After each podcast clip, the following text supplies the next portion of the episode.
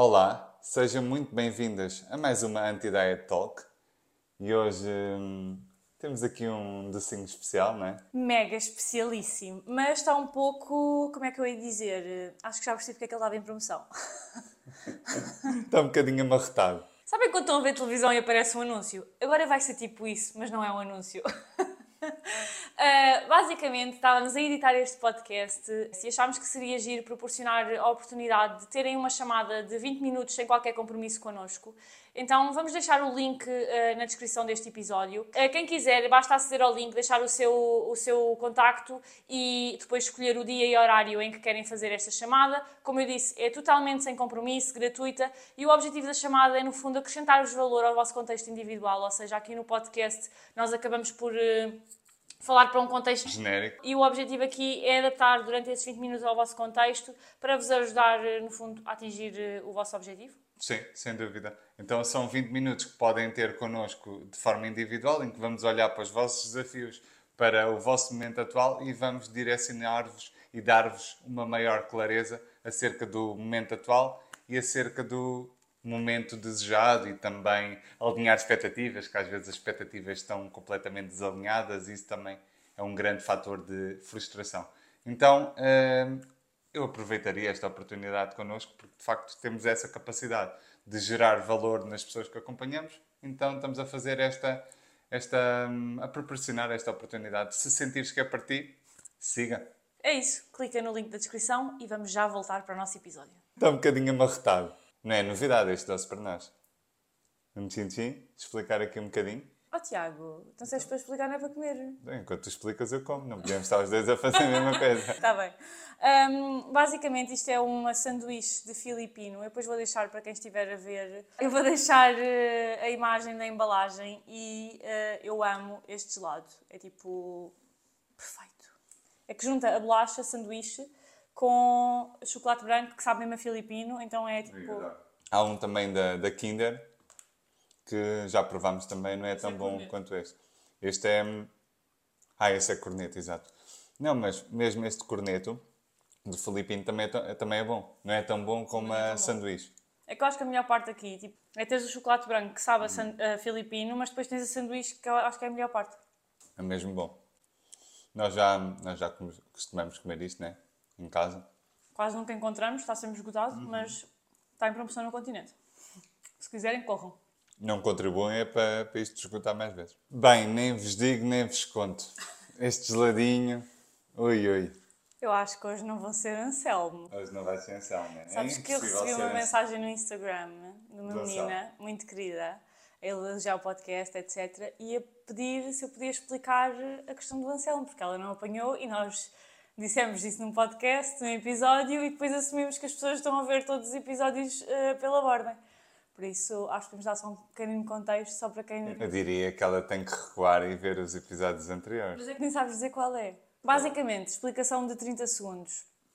Uh, eu comecei a reparar, enquanto editava os episódios, que uh, dava sempre notas menores que o Tiago. E depois estávamos aqui a falar sobre isso e eu disse que me sentia o Anselmo uh, no The Voice, porque no, na audição do Fernando Daniel ele só virou a cadeira, faltavam para aí 3 segundos para, para a música terminar. É, ou seja, era evidente para todos que aquilo era um talento incrível, mas ele estava ali, não, vamos fazer difícil. Então a Clara estava a fazer essa, essa analogia, né? Então pronto, ficou e agora. Uh... Agora é o Anselmo e já não volta a dar. mas hoje não vou ser Anselmo porque hoje eu vou dar um 4.95. Epá, eu dou um 5. Este é talvez o meu gelado favorito. Eu acho que não só não quer dar um 5 porque há sempre espaço para melhorar. Ele podia estar mais rijinho, mas eu acredito que isso tem a ver com, não, com a questão da viagem, de não termos metido muito tempo no congelador. Mas o gelado estava rijo, o que estava torto era tipo a bolacha e a parte do chocolate. Parecia que ele já tinha descongelado e, e, e congelado, congelado novamente. Vez, né? Era assim um bocado. Por isso é que ele está em promoção, de certeza. É que este gelado é caríssimo. Pois é. Estava quê? Para aí a 30, 40%, né? Desculpa é para aí 7 euros e estava para aí a 3. Uhum. Por isso corram para o continente, porque mesmo ele todo torto vale a pena. Ou então não corram, que nós também queremos ir lá de vez em quando comprar. Não é assim tão bom, não precisam de comprar. É só mediano, não é assim tão bom. Não, mas a sério, é eu acho que é o meu gelado preferido e não tem nada a ver com o corneto, na minha opinião. É muito melhor o sanduíche. Uhum. Bem melhor, bem melhor. E tão bom quanto este gelado é o tema que temos hoje, não é? Estou entusiasmada por uh, falar sobre este tema, porque é um tema que eu gosto mesmo muito de falar em consulta e eu acho que ainda não trouxemos aqui para o podcast. Este tema? já fomos trazendo em, a falar, mas não mesmo. Sim. E basicamente hoje vamos falar sobre gostar do corpo, se é preciso gostarmos do nosso corpo, como é que fazemos quando não gostamos do nosso corpo, como é que é esse caminho. Será que é preciso gostar de, gostarmos todos do nosso corpo? Se calhar era, era um bom ponto de partida. E eu acho que nós podemos agarrar, uh, para começar a falar sobre este tópico, se nós uh, passearmos pelas redes sociais, Instagram, TikTok, etc., nós acabamos por ver uh, pelo menos eu sigo esse tipo de pessoas, por isso uh, o meu Instagram tem esse tipo de pessoas a fazer esse tipo de conteúdo sobre body positivity, ou seja, positividade corporal, em que as pessoas falam em como gostam do seu corpo. Eu acho que uh, quando olhamos para este tipo de, de, pessoas que criam este tipo de conteúdo, que eu acho que é ótimo e acho que uh, traz, e eu vejo em consulta muitas pessoas que seguem esse, pessoas que criam esse tipo de conteúdo e eu acho que traz mesmo benefícios porque as pessoas veem, ok, há mais corpos sem ser aquele corpo padrão. As pessoas, ao seguirem pessoas que não têm um corpo padrão e que mostram gostar do seu corpo, parece-lhes que é possível também um dia virem a gostar do delas. Só que uh, isto traz um bocado o outro lado da moeda, que às vezes pessoas que não estão numa fase boa em relação ao seu corpo, no sentido de Uh, não sentem uh, o mínimo amor, uh, amor pelo corpo, ou seja, não, não conseguem mesmo que sequer olhar-se ao espelho. Do outro lado, ver uma pessoa que não tem um corpo padrão e que mostra ter confiança, mostra gostar do corpo, às vezes parece um bocado irreal e um bocado inatingível. Tipo, ok, boa para essa pessoa, ótimo, mas eu nunca vou chegar àquele nível. Porque repare, isto acaba por ser distribuído por várias etapas, então muitas das vezes, dois pontos em relação a isto. Muitas das vezes estamos a ver pessoas, imagina, nas, nas redes sociais que se calhar estão noutra etapa, numa etapa em que já construíram ali algum amor em relação ao corpo. Segundo ponto em, em relação a isto também é que se calhar esse amor que construíram acerca da sua positividade corporal não é 24 sobre 7 e se calhar também é preciso desconstruir isso. Ou seja, uh, é normal, é comum e é ok não estarmos sempre apaixonados pelo nosso corpo. Aliás, eu diria que isso até é um bocado irreal de pensar que isso vai acontecer.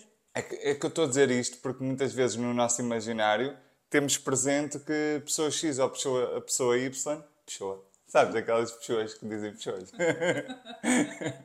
pessoa, um, pessoa X ou pessoa Y, um, estão sempre felizes com o seu corpo, aceitam-se todos os dias, independentemente do estado anímico, independentemente de, do que acontece não é? na, na, vida. Do, nem todos os dias nós acordamos com a mesma, com a mesma disposição, nem todos os dias não, nós nos amamos da mesma forma. Então é, é natural que, que haja alguma volatilidade nesta questão de, do respeito, da aceitação, do amor pelo próprio corpo. E eu acho que isso é um bocado transversal a todas as coisas que as pessoas partilham nas redes sociais, porque tu estás a ver um frame daquela pessoa e eu acho que talvez noutro tipo de coisas nós já tínhamos entendido ou hum, às vezes de forma inconsciente ainda não entendemos bem, mas acho que no geral a maior parte das pessoas, quando olha uh, para o Instagram de outra pessoa e vê aqueles frames, já consegue se calhar fazer o exercício de ok, aquilo é, é, um, é um pedaço do dia daquela pessoa, não significa que a pessoa não discuta com, com o marido, não tenha problemas com os filhos, não tenha problemas no trabalho, é um frame daquela, da, daquele, daquele, daquele momento, né? E. Uh, por outro lado, eu sinto que em relação ao corpo, quando nós vemos pessoas que transmitem confiança no seu próprio corpo, não pensamos isto. Pensamos, apesar de eh, se calhar conscientemente fazer sentido, eu acho que a ideia que passa é: não, aquela pessoa é confiante 24 eh, sobre 7 e sente-se sempre super bem, nunca tem dias maus, nunca tem dias que nada fica bem, que o cabelo está horrível. Desconstruiu completamente os seus condicionamentos. Mentira, Sim. não desconstruiu completamente. Estamos todos a tirar camada após camada diariamente. Isto para dizer que uh, nós, para começarmos a gostar do nosso corpo, não precisamos de gostar dele. É um caminho que, como tu disseste, passa por várias etapas e nós podemos fazer aqui a analogia com uma relação amorosa, por exemplo, em que a primeira etapa é o respeito.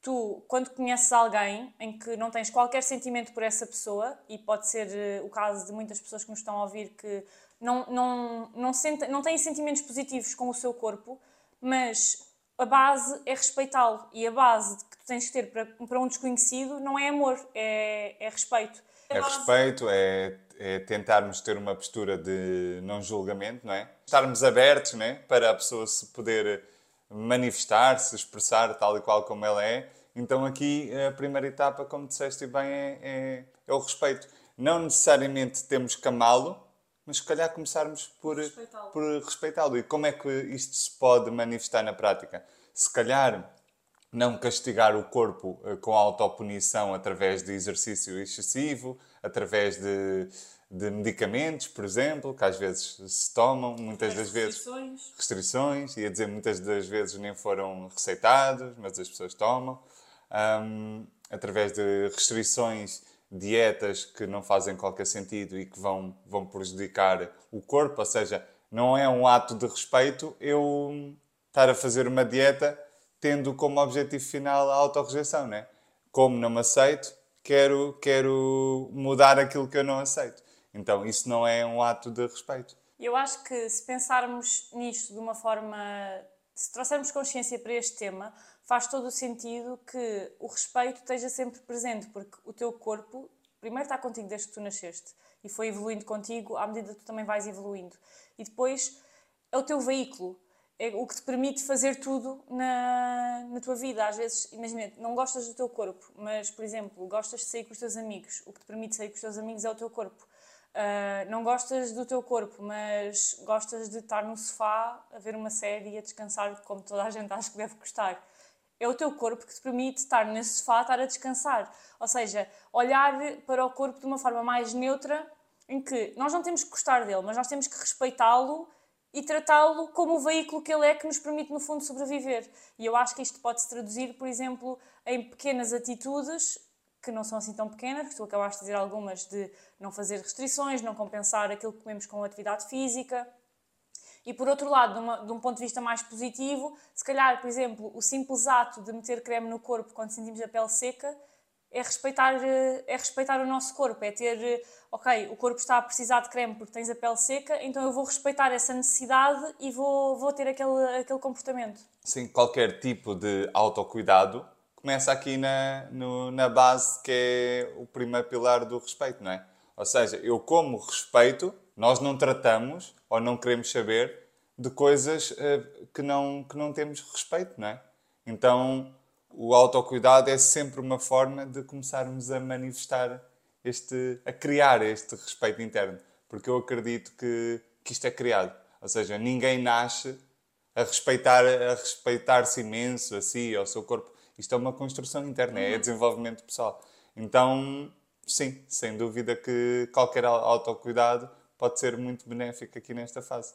Nesta fase que vai durar para a vida inteira, óbvio. E eu acho que depois disso é que podes falar da aceitação. E logo aqui nós vemos que as pessoas começam completamente ao contrário, porque as pessoas querem se aceitar, apesar de não gostarem de si, ok? Mas não começam pela base, que é respeitar o seu corpo. Então muitas vezes as pessoas querem se aceitar, mas ao mesmo tempo estão a fazer exercício em excesso, não estão a comer o suficiente para, para, aquela, para aquela atividade física que estão a fazer estão completamente em autorrejeição, como tu disseste, então a aceitação é impossível. Não é, não é sequer realista pensar nisso. E começa-se um bocadinho ao contrário. E depois de nós respeitarmos o nosso corpo na prática, e isto não é uma coisa que estalas os dedos e já está, é um trabalho que vais fazendo de desenvolvimento pessoal, aí sim podemos falar de aceitação em que nós começamos a aceitar o estado atual, o que não significa que nós gostemos do estado atual, isto é importante.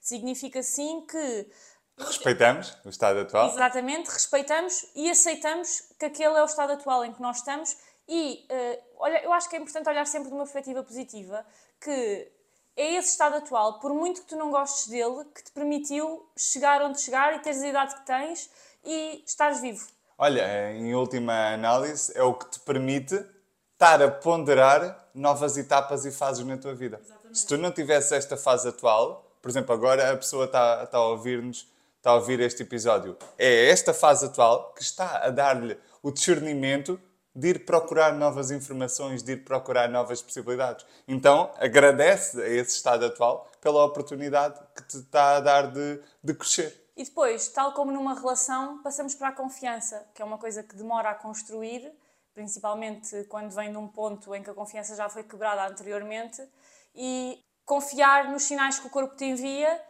sabendo, isto é uma relação um bocado bilateral, porque tu tens que confiar nos sinais que o corpo te envia e só assim é que ele também te vai responder dessa forma. Só assim é que, por exemplo, vai ser possível tu teres alimentos em casa, tipo este gelado, e não comeres a caixa toda numa noite, porque tu sabes que o, que o gelado está lá no dia seguinte e tu sabes que podes comer todos os dias que te apetecer.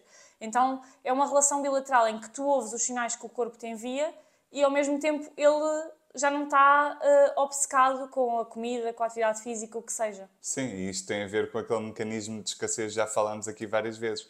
Quando estamos em dieta, o cérebro, a dieta é uma agressão para o cérebro. Então, como estamos sempre entre dieta, deixar dieta, dieta, deixar dieta, o, o cérebro já sabe que já prevê que pode vir por aí uma nova dieta. Então, sempre que tem aqui uma margem para poder comer, come em exagero porque ele não sabe quando é que vai ser a, a próxima restrição, não é? Então é, é, lá está, é a sensação de escassez, de falta, de necessidade e é melhor aproveitar no presente porque eu não sei quando é que poderei ter novas oportunidades no futuro.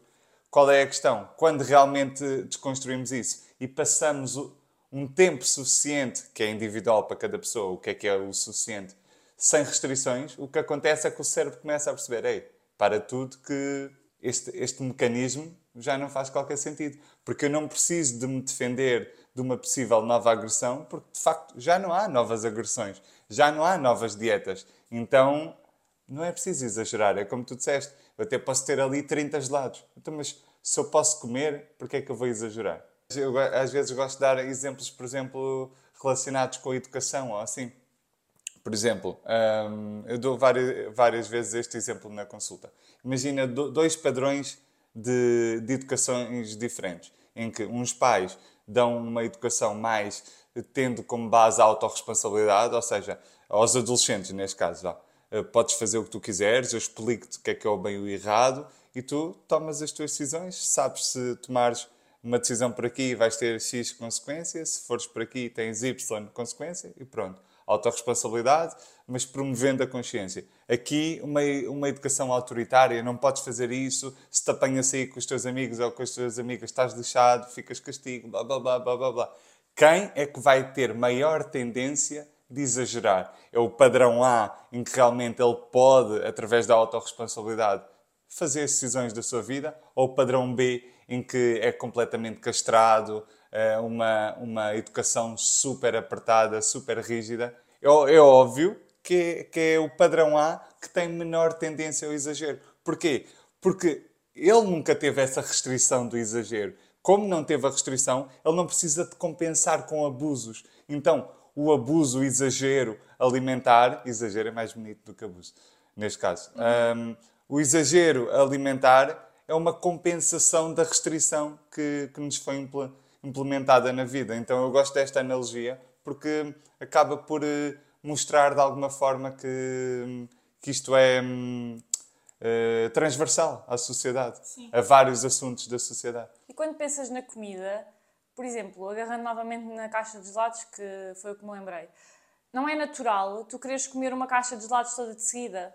Seja, quando tu pensas numa pessoa que tem uma relação tranquila com a alimentação, não é esse o padrão de comportamento que as pessoas têm. Há pessoas que muitas vezes até podem comer, imagina, dois gelados naquele dia porque estava a saber bem e isso é totalmente normal, mas não têm o padrão de comprar uma caixa de gelados e comer todos de uma vez porque simplesmente isso não lhes apetece. E uh, eu sei que para pessoas que passam por isto e têm episódios de exagero alimentar é difícil vislumbrar uma realidade em que isso não acontece, mas uh, quando nós passamos para este ponto da confiança, e aqui já estou a pensar mais não tanto em relação ao corpo, mas em relação à alimentação, quando tu passas para este ponto, o teu corpo sabe exatamente o que pedir e uh, o teu corpo não quer uma caixa de gelados todos os dias. Ou seja, isso deixa de acontecer porque tu deixas também de o agredir. Exatamente. Então é uma relação uh, simbiótica, não é?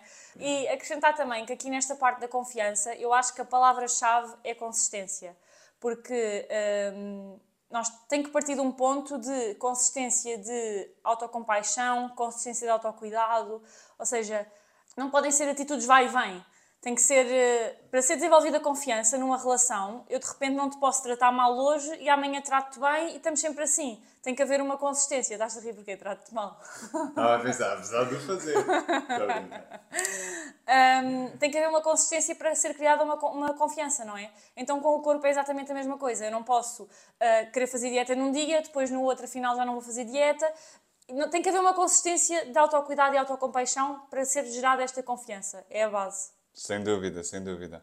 Então, e o último, o último pilar acaba por ser, lá está o amor corporal. Só que a questão que, que eu fiz logo no início mantém-se, que é, será que precisa de haver, eh, toda a gente precisa ter este amor corporal? Será que toda a gente vai conseguir construir este amor corporal? Eu acho, primeiro, mais importante que isso, o amor próprio, o amor uh, pelo corpo, não é uma coisa estática e há sempre coisas, não é real pensar se calhar que vamos gostar de tudo. Tal como numa relação, há coisas que eu não gosto em ti, há atitudes que tu tens, ou comportamentos, ou coisas que fazes que eu não me identifico, mas consegues chegar a um consenso para no, no final a base está lá e resulta. E, e fazer cedências, né? melhorar, fazer cedências, é, lá está, é o processo de respeito, de confiança, de, de confiança não, de aceitação, de confiança. No amor, eu acho que, no amor pelo corpo, eu acho que isso também está lá. Ou seja, tu não tens que gostar de todas as partes do teu corpo. Tu ainda assim podes ter inseguranças, mas isso não implica que não ames o teu corpo. Eu acho que isso estás a dizer também é importante, que nós não temos todos que chegar a este patamar pelo menos ao mesmo ritmo. Ou seja, isto não é uma coisa tipo uma meta, percebes? É uma coisa que se vai construindo ao longo do tempo, não é. Hum, como é quando eu digo não é uma meta, é que eu acredito que não é estático, não é, não é estável. Ou seja, tu podes ter uma fase, ias dizer que estabilidade não existe, já sei. Até ia dizer, mas será que alguma coisa é estável?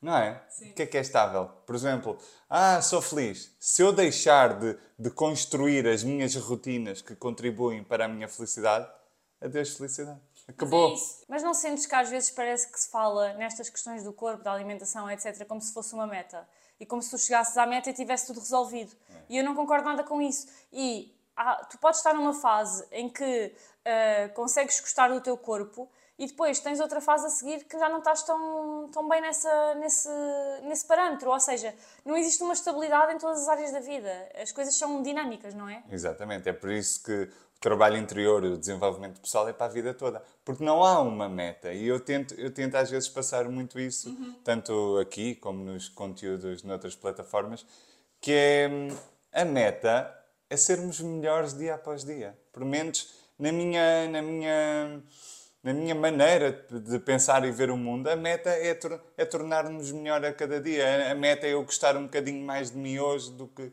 do que gostei ontem a meta é eu tratar os outros de uma forma um bocadinho melhor do que tratei ontem e por aí fora, não é? A meta é essa. Não há, não há um, um chegar a uma meta e levantar um troféu. Isso não existe. Há sempre um próximo nível, há sempre uma próxima lapidação do, do, nosso, do nosso ser, não é? Eh, tanto em todas as áreas da vida como também nesta que, que estamos a falar aqui, a relação com o corpo, a maneira como olhamos para o corpo e se calhar também fazer aqui uma distinção entre uh, a estética e a positividade corporal, que não são bem a mesma coisa. Muitas das vezes, quando falamos de relação com o corpo, estamos, o que é que estamos a dizer? Eu olho para o espelho e não gosto da estética que vejo. Mas isso é legítimo, mas a relação com o corpo é, muito mais, do que é isso. mais complexa do que isso, não é? E eu acredito que nesta relação uh, complexa que temos com o nosso corpo, talvez gostar do, do corpo e do que vemos esteticamente não seja o ponto mais importante. Eu acho que o respeito e posteriormente a aceitação acabam por ser pilares muito mais importantes e que te trazem muito mais resultados positivos na tua vida do que propriamente tu gostares do corpo, até porque nós estamos em constante mudança. E o corpo que nós temos hoje não vai ser o corpo que nós vamos ter daqui a 20, 30, 40 anos. E é irreal pensarmos que vamos sempre gostar daquilo que vamos ver. Vai, vai haver fases que provavelmente há coisas que tu não vais gostar em ti e está tudo certo com isso. Mas o respeito e a aceitação têm que estar lá porque é a base. É a base de uma boa relação com o corpo. Até é perigoso, eh, na minha perspectiva, nos meus filtros, é perigoso eh, a nossa autoestima ou a nossa relação com o corpo estar completamente assente no pilar da estética. Porque repara, ninguém sobrevive à degradação do tempo. Ou seja, tu até podes achar que tens o melhor corpo do mundo, que estás super satisfeita, mas isso é efêmero. Tal como a nossa existência, um dia vamos morrer, um dia vamos ficar com pele mais flácida, um dia o nosso corpo vai se transformar. Então, se nós sabemos isso, acho que é um bocadinho um, bocadinho pouco inteligente depositarmos todas as fichas aí na, na, na estética e no eu gostar de mim devido a determinada estética, porque isso um dia vai morrer. E o que é que fica? O que fica é o que eu construí internamente. O que fica é, é o trabalho que eu fiz em mim de desenvolvimento pessoal. O que fica são as crenças que eu tenho acerca, acerca da relação comigo próprio, acerca da comida, acerca do mundo, acerca dos outros. Então, o que fica é estas construções. Isso não se apaga, não é? Então, acho que é, é interessante refletirmos acerca disso. Não estou a desvalorizar a estética. Pá, se, quer, se querem uh, melhorar uh, determinada estética, é totalmente legítimo, como qualquer melhoria na vida, mas depositar todas as fichas aí é, é contraproducente, na minha opinião. Porque isso é efêmero, um dia vai acabar e depois é como se estivéssemos sem chão, não é? Ah, ok, tudo o que eu tinha era isto. O que é que eu tenho agora? E depois tu vês, e mais uma vez é sem julgamento, mas tu vês por exemplo, isto a acontecer muito no meio da televisão, das apresentadoras, das atrizes, quando chegam ali a uma determinada idade, têm transformações não é? no, no, nos corpos e vê-se que, que, algumas recorrem a tantas cirurgias estéticas que até ficam irreconhecíveis, não é? ficam ali estranhas. Hum, então, é, eu acredito que seja muito por causa disto, que é baseaste muito uh, quem tu és, a tua autoestima, a tua relação contigo própria numa, numa única seta, né? Uhum. ali na, na questão do, da, da estética, e depois, quando isso um dia te falha, porque vai falhar com toda a gente, independentemente da tua genética, isso vai acontecer, tu, as tuas células oxidam, isso é um dado adquirido, então eh, acho, acho interessante ampliarmos o as razões pelas quais gostamos de nós e, e aprendermos a avaliar outros parâmetros que não só a estética, apesar da estética ser legítima também. E se nós estávamos a agarrar no exemplo de uma relação, é exatamente a mesma coisa. Tu não escolhes um companheiro para a vida pela estética dele. Claro que isso pode ser um ponto uh, que tens em consideração, e claro que na tua relação com o corpo a estética tem a sua importância, mas tu não ficas com alguém para o resto da vida por causa da, da aparência dessa pessoa. Então é exatamente a mesma coisa. O pilar, os pilares principais não são esses. É interessante, repara que uh, eu nem tinha pensado nisto que estás a dizer agora, mas uh, esta analogia com o relacionamento amoroso uh, faz match em todos os pontos. Se reparares, até aqui é exatamente como num relacionamento amoroso. A estética pode ser importante, se calhar mais para algumas pessoas do que para outras, mas é. Mas através da estética é possível ter um, um relacionamento para a vida toda. Se o único pilar, se a única energia que nós depositamos é, é, naquela, é naquele parâmetro, o que é que vai acontecer? Essa pessoa vai sofrer a degradação do tempo, tal como qualquer ser mortal aqui na Terra, e acabou-se o amor. Porque o amor, o amor, era só focado ali na, na questão estética. Sim. Então, questão estética, tudo certo, mas temos que ampliar os nossos parâmetros, não é? Sem dúvida. Tanto nas relações como, como mais importante ainda, porque é o tema, na relação com o corpo. Sim, acho que relembrar que não é um processo linear, que era um bocado aquilo, aquilo que eu estava a dizer há bocado.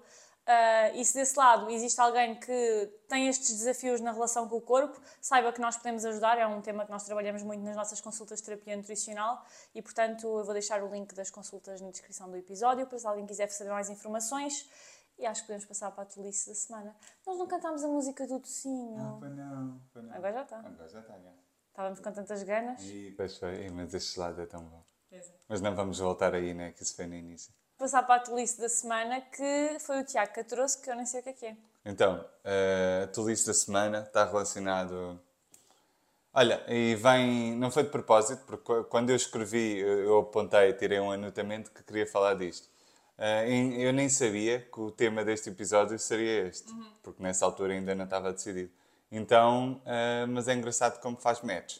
Qual é que é, qual é, que é o tema? positividade tóxica. E, e porquê é que eu me lembrei disto? Lembrei-me disto porque semana passada estava a ter um dia down. Às vezes tenho, né? Sou ser humano e, e tenho destas coisas também. Estava a ter assim um dia down, sem motivo aparente, e, e estava só a pensar, meu, sinto-me, sabes, é como se naquele dia me tivesse a sentir vazio, sem, sem, sem alma, sabes? E, e, e depois estava ali a dar uma scrollada no Instagram um, e apareceu-me um, um, post de um psicólogo que eu sigo, que ele por acaso é, é, muito bom. É muito bom o conteúdo dele, eu não conheço o trabalho, mas acredito seja, que é o Afonso. É melhor não dizer o nome, depois deixo no episódio. Ok, Afonso. Não digas. Começa com B, o apelido Barry. Agora vou ver aqui já, agora não é? Afonso Barry. Pronto. Um... Olha nós a fazer referência. Olha, olha, olha. A ribança. A ribança. Eu disse com B, não, é com A. Afonso Ribança. Eh, e o, e o post dele dizia lá que está tudo bem não estar tudo bem.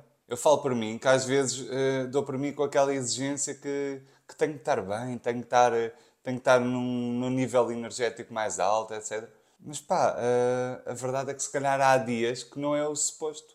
Tal como há dias que, sei lá, que tenho mais fome e menos fome, se calhar normalizar que há dias que estou mais ou menos feliz, estou mais ou menos energético, se calhar também normalizar isso, em vez de fazermos logo uma pressão imediata, tanto a nós como aos outros. É pá, olha aí, mete aí um sorriso na cara, ou, ou devias agradecer por tudo aquilo que tu tens. Já viste tantas crianças em África e estão a passar mal e tu estás aí a queixar-te da tua vida que é boa.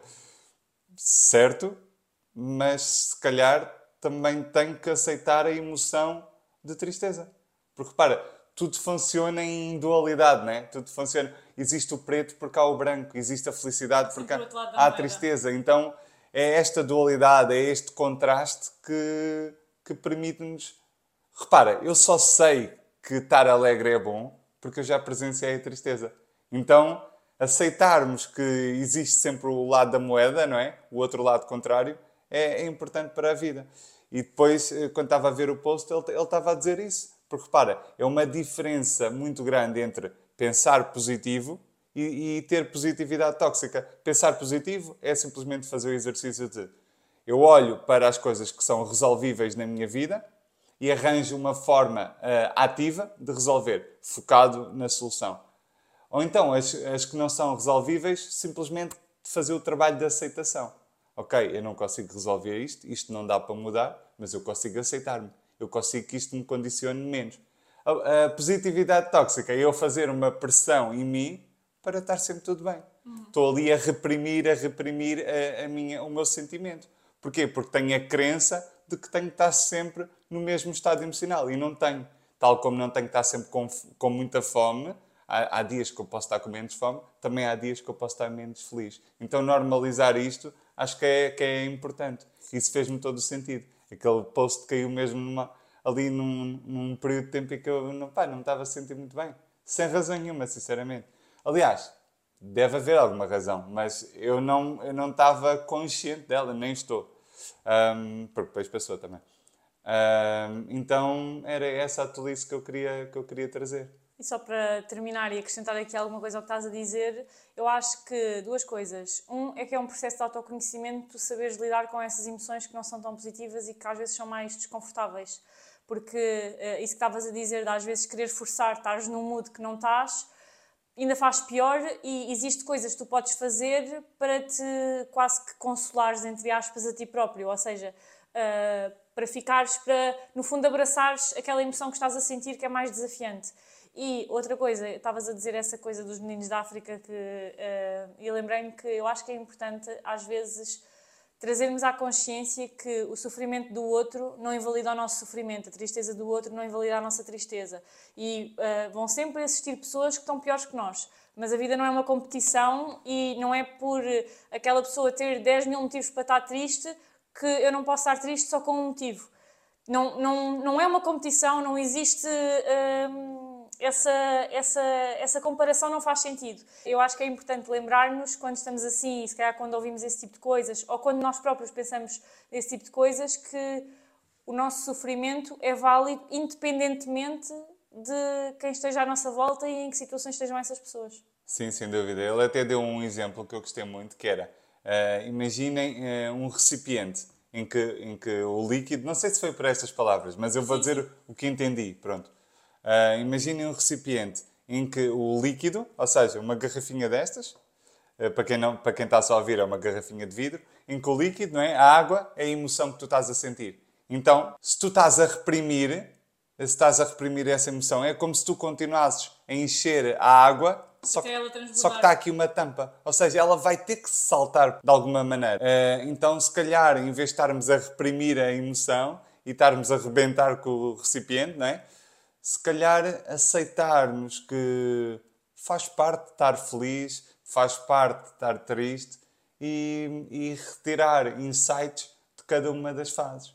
Perceber, ok, eu tenho estes padrões que me fazem estar triste. Quando isto acontece, eu tendo a estar mais feliz.